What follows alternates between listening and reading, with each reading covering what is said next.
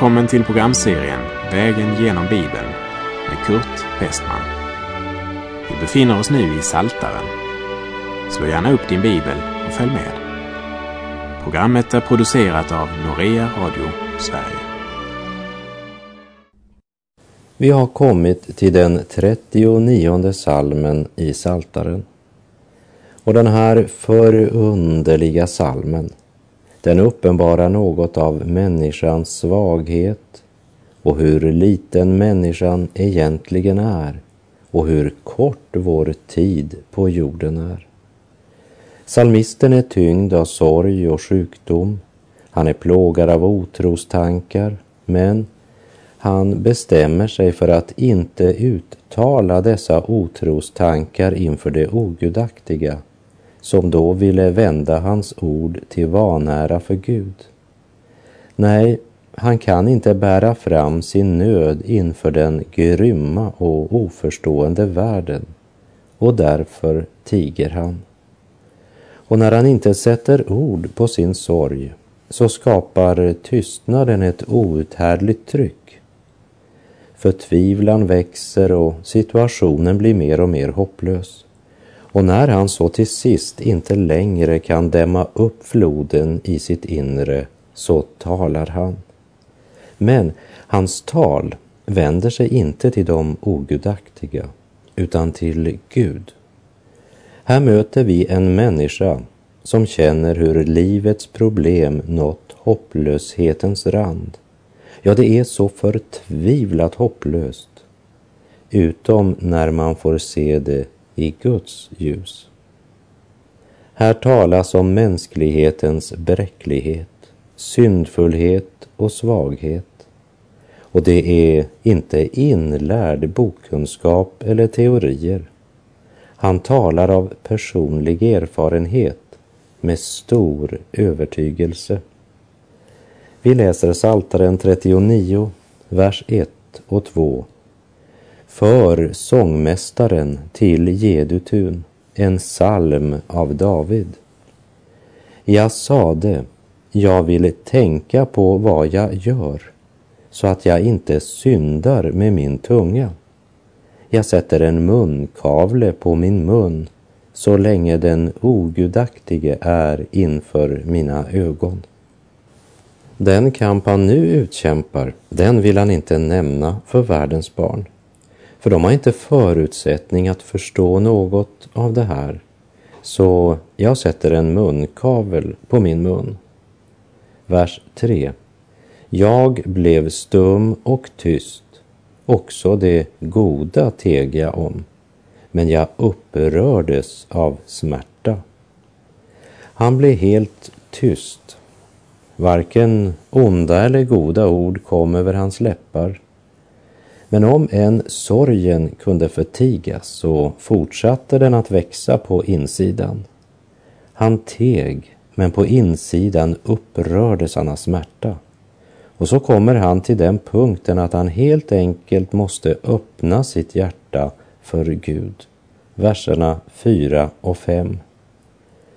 Mitt eh, hjärta blev brinnande i mitt bröst medan jag tänkte efter efter började en eld att brinna i mig. Jag talade med min tunga. Herre, låt mig förstå att mitt liv har ett slut och att det finns en gräns för mina dagars mått så att jag inser hur förgänglig jag är. Munkaveln rivs av. Sorgen måste ut. Och det är som han säger, lär mig att leva med ett perspektiv på livet som är längre än bara ögonblicket. Och lär mig att det är satt en gräns för mitt liv. Hjälp mig att förstå hur förgänglig jag är. Han ser den ogudaktige växa sig stark och ha framgång medan han själv dagligen kämpade med den ena svårigheten efter den andra och i förtvivlan undrar han, var är Gud i allt detta? Och till sist var hans inre som en förtärande eld. Då utgjuter han sitt hjärta för Gud.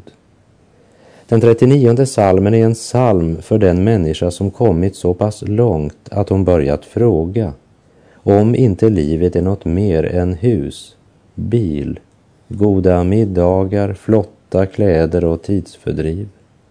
Vad är meningen med livet? Saltaren 39, 6. Se, som en handsbredd har du gjort mina dagars mått. Min livslängd är som intet inför dig. Alla människor är fåfängliga, hur säkra de än står, Sela. Vers 6 avslutas med ett eh, Sela, det vill säga stanna upp, se och tänk. Ja, tänk över det som står i den här versen, min vän. Livets korthet, dödens visshet och evighetens längd. Det borde säga oss något om vi inte blundar för verkligheten. Om livet inte var något mer än dessa få och korta år så vore ju livet på jorden en enda stor meningslöshet. Men graven är inte det sista. Evangeliet om Jesus strålar som en morgonstjärna över en jord full av gravar och förkunnar uppståndelse och evigt liv. Alla människor är fåfängliga hur säkra de än tycks stå. Och vi läser vers 7. Sannerligen som en skuggbild går det fram. Hela deras strävan är förgäves. De samlar på hög utan att veta vem som ska få det. Allt för många människor lever som om dessa skuggbilder var verkliga och spelar sina roller med stor iver och jagar från den ena felslagna förhoppningen till den andra. Man ser inte längre än till graven och knappt så långt ens. Och helt oförberedda rycks de plötsligt in i evigheten för att upptäcka att hela deras strävan var förgäves.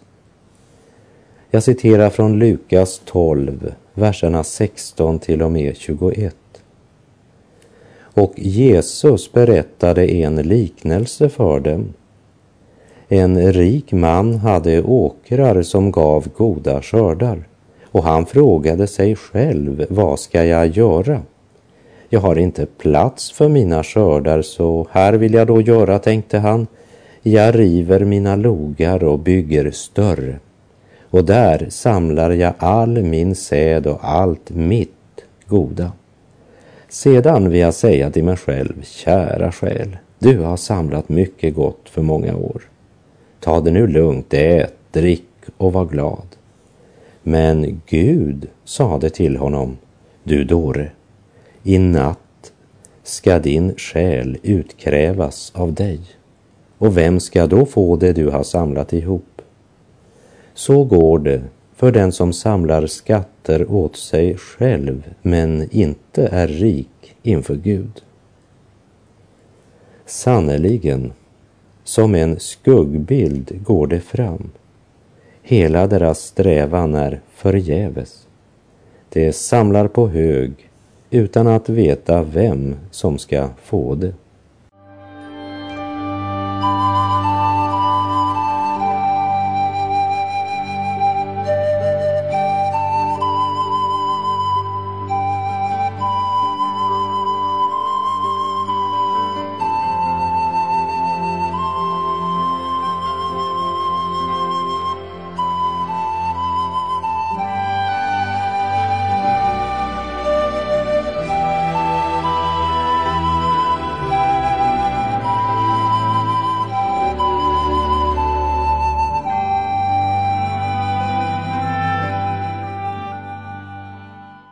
Läser vidare Saltaren 39, vers 8. Men vad väntar jag på, Herre? Till dig står mitt hopp.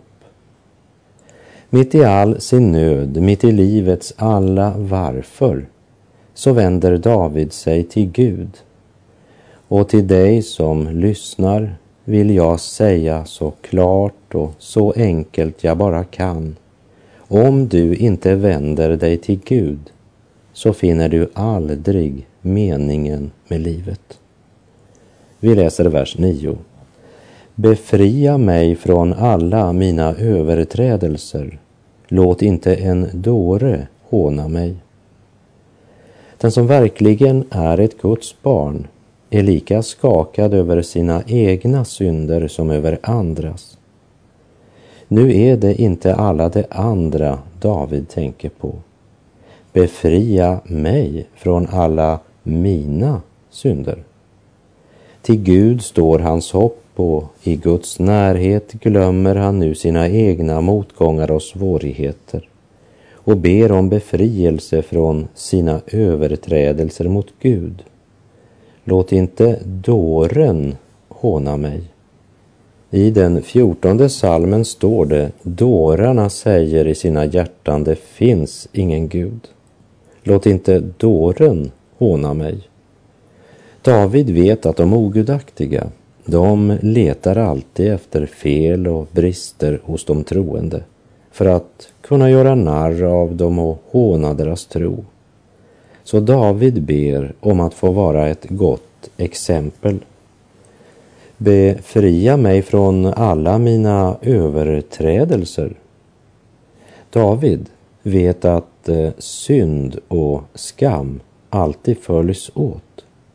Därför önskar han att bli bevarad från båda delarna. Och han önskar att leva i ljuset, leva i syndernas förlåtelse. Och så säger han i vers 11. Ta bort din plåga ifrån mig. Jag går under för din hands ande. Han känner Guds fostran så oerhört tung i sitt liv. Och det finns en mening med den. O min vän, vi behöver perspektiv över våra liv. Graven är inte det sista. Om Davids mun var tyst så var han ändå i bön till Gud och han visar sin himmelske far de sår och märken som livets kamp och Herrens tuktan har tillfogat honom. Han känner det som om han ska gå under. Och innan vi lämnar den 39 salmen ska vi bara ta med de två sista verserna. Saltaren 39, vers 13 och 14. Hör min bön, o Herre, och lyssna till mitt rop. Tig inte vid mina tårar, ty en främling är jag hos dig, en gäst som alla mina fäder. Vänd bort din blick från mig så att jag kan glädjas igen innan jag går bort och inte mer finns till. Vi är pilgrimer, vi är gäster och främlingar här nere.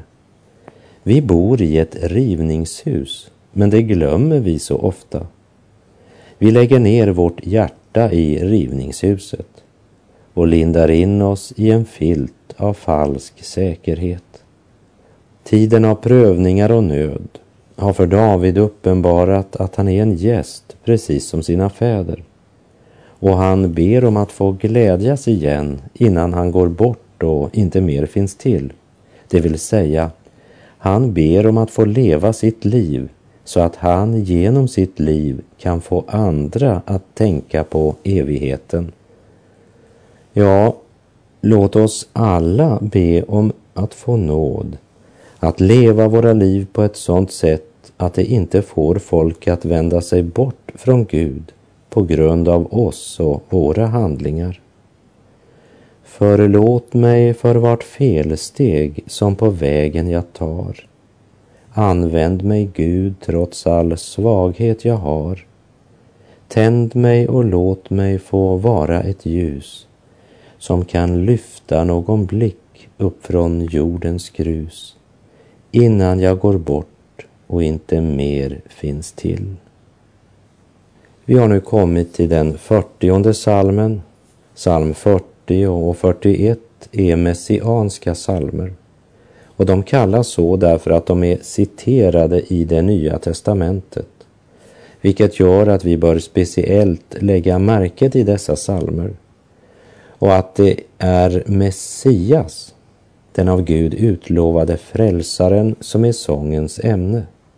Han som i 39 salmen sa jag sätter en munkavle på min mun. Jag inser hur förgänglig jag är. Jag går under för din hands aga. Han säger nu, han ställde mig på en klippa. Han la i min mun en ny sång. Därför är den fyrtionde salmen en viktig fortsättning på den 39. Vi läser Saltaren 40, vers 1 och 2 för sångmästaren av David, en psalm. Jag väntade och väntade på Herren och han böjde sig till mig och hörde mitt rop. Jesus fick utstå hån, förakt och misshandel av Pilatus och av Herodes. Och han kämpade i ett semane till svetten blev till blodsdroppar. Men i allt detta så blev han aldrig otålig. Inga bittra ord kom över hans läppar. Inget hat i hans blick. Inte ens när soldaterna reste korset. Istället bad han Fader, förlåt dem, de vet inte vad de gör. Han väntade tålmodigt på Herren. Och den som gör det väntar inte förgäves. I Getsemane säger Jesus till sina lärjungar, min själ är bedrövad ända till döds. Och från Getsemane går stegen mot den fruktansvärda fördärvets grop som kallas korsdöden. Men döden fick inte behålla sitt byte den här gången. Vi läser Psaltaren 40, vers 3 och 4. Han drog mig upp ur fördärvets grop, ur den djupa dyn. Han ställde mina fötter på en klippa och gjorde mina steg fasta. Han la i min mun en ny sång, en lovsång till vår Gud.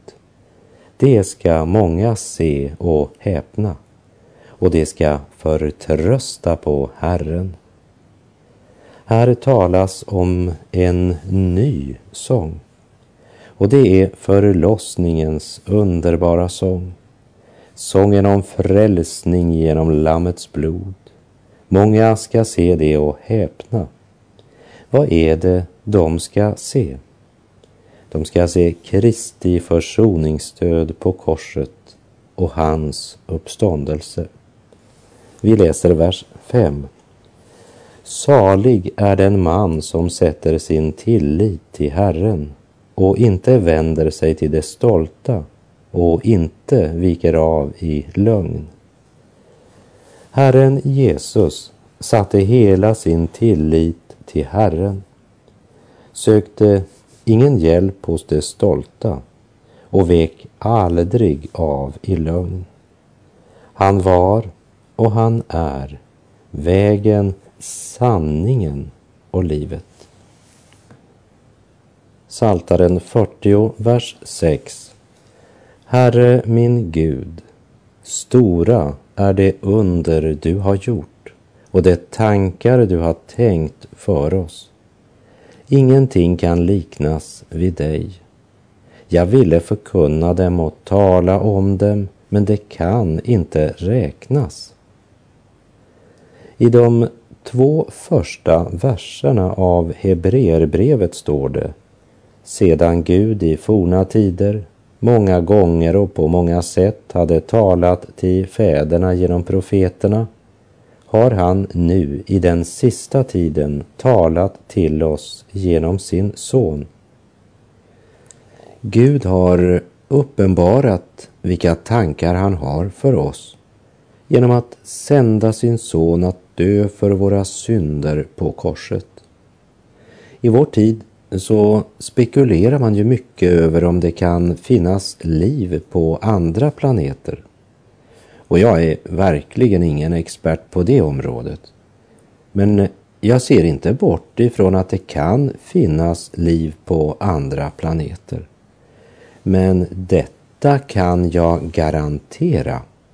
Det finns ingen annan planet på vilken Gud har rest ett kors där hans son har dött för syndare. Herre min Gud, stora är det under du har gjort och de tankar du har tänkt för oss. Ingenting kan liknas vid dig. Jag vill förkunna dem och tala om dem.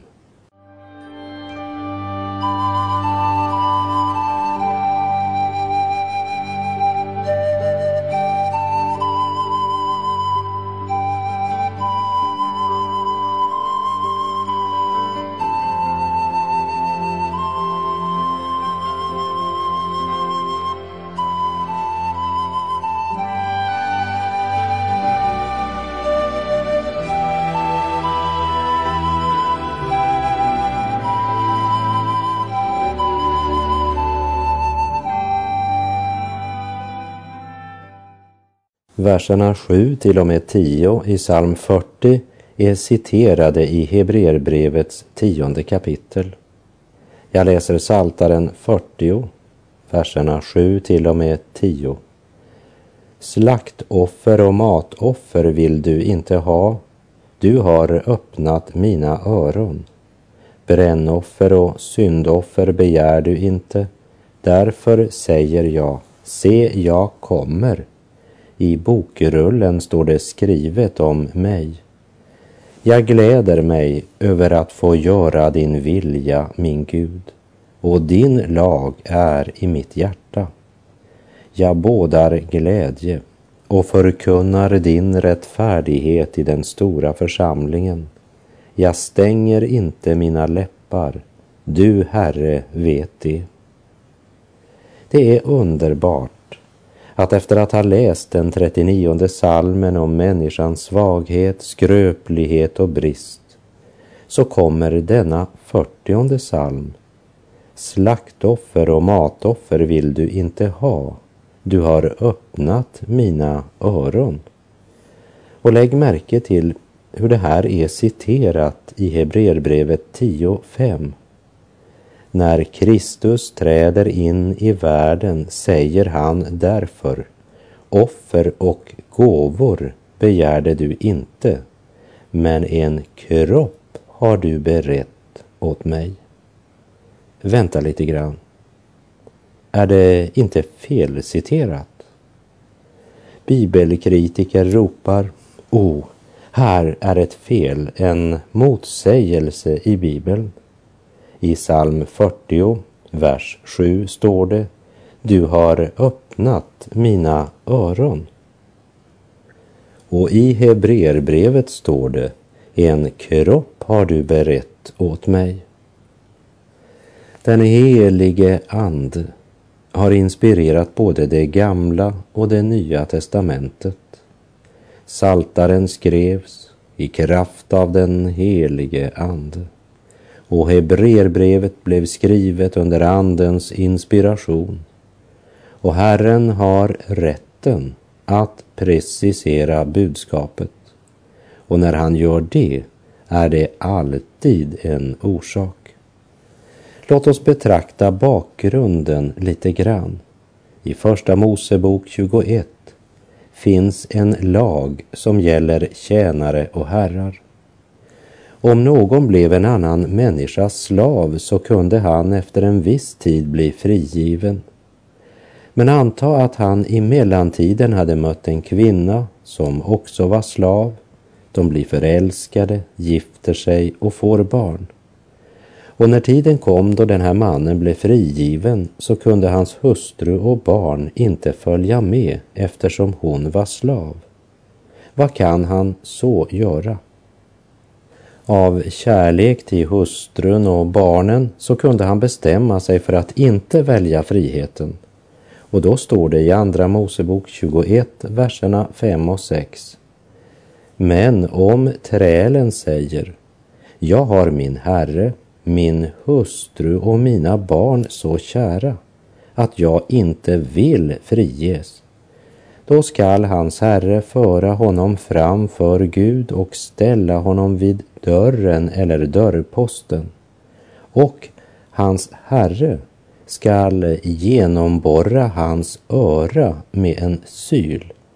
Därefter må han vara hans träl för alltid. Och salmisten refererar till den seden när han säger Gud, du har öppnat mina öron. När Herren Jesus kom till vår jord lät han då genomborra sitt öra med en syl? Nej, han blev given en kropp. Han blev människa. Han blev ett med oss och blev vår tjänare och han blev ett sonoffer för all världens synd. Slaktoffer och matoffer vill du inte ha. Gud blev inte tillfredsställd genom djuren som offrades under det gamla förbundet.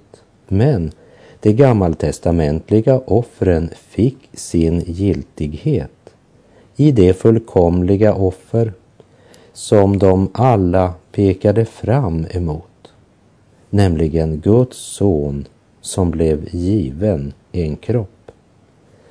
När Jesus kom till jord var det inte nog att genomborra hans öra. Hela hans kropp och person blev utgiven till korsfästelse och han har stigit upp till himmelen med sin förhärligade kropp som har sårmärken. Och dessa sårmärken kommer han att bära genom evigheten för att du och jag ska kunna ställas fram inför Gud utan fläck vid vår Herre Jesu Kristi ankomst. Ej fattar väl världen den livets gåva och den frid som du skänker mig här. Jesus, ditt namn vill jag prisa och lova, en frälsare mäktig du är. Så kan ingen ta från mig den glädje jag har. Jesus är livet och frågornas svar. Låt, o Herre, min själ i ordet få mogna. I det gamla förbundet säger David, du har öppnat mitt öra. Det nya förbundets offerlamm säger, en kropp har du berett åt mig. Och jag citerar från Hebreerbrevet 9, 28. Så blev Kristus offrad en gång för att bära mångas synder. Och han skall en andra gång träda fram, inte för att bära synd, utan för att frälsa dem som väntar på honom. Och med det så är vår tid ute för den här gången och vi avslutar vår vandring genom den fyrtionde salmen med att läsa vers 17. Men alla dem som söker dig ska jubla och vara glada i dig. De som längtar efter din frälsning ska alltid säga lovad vare Herren. Herren vare med dig. Må hans välsignelse vila över dig. Gud är god.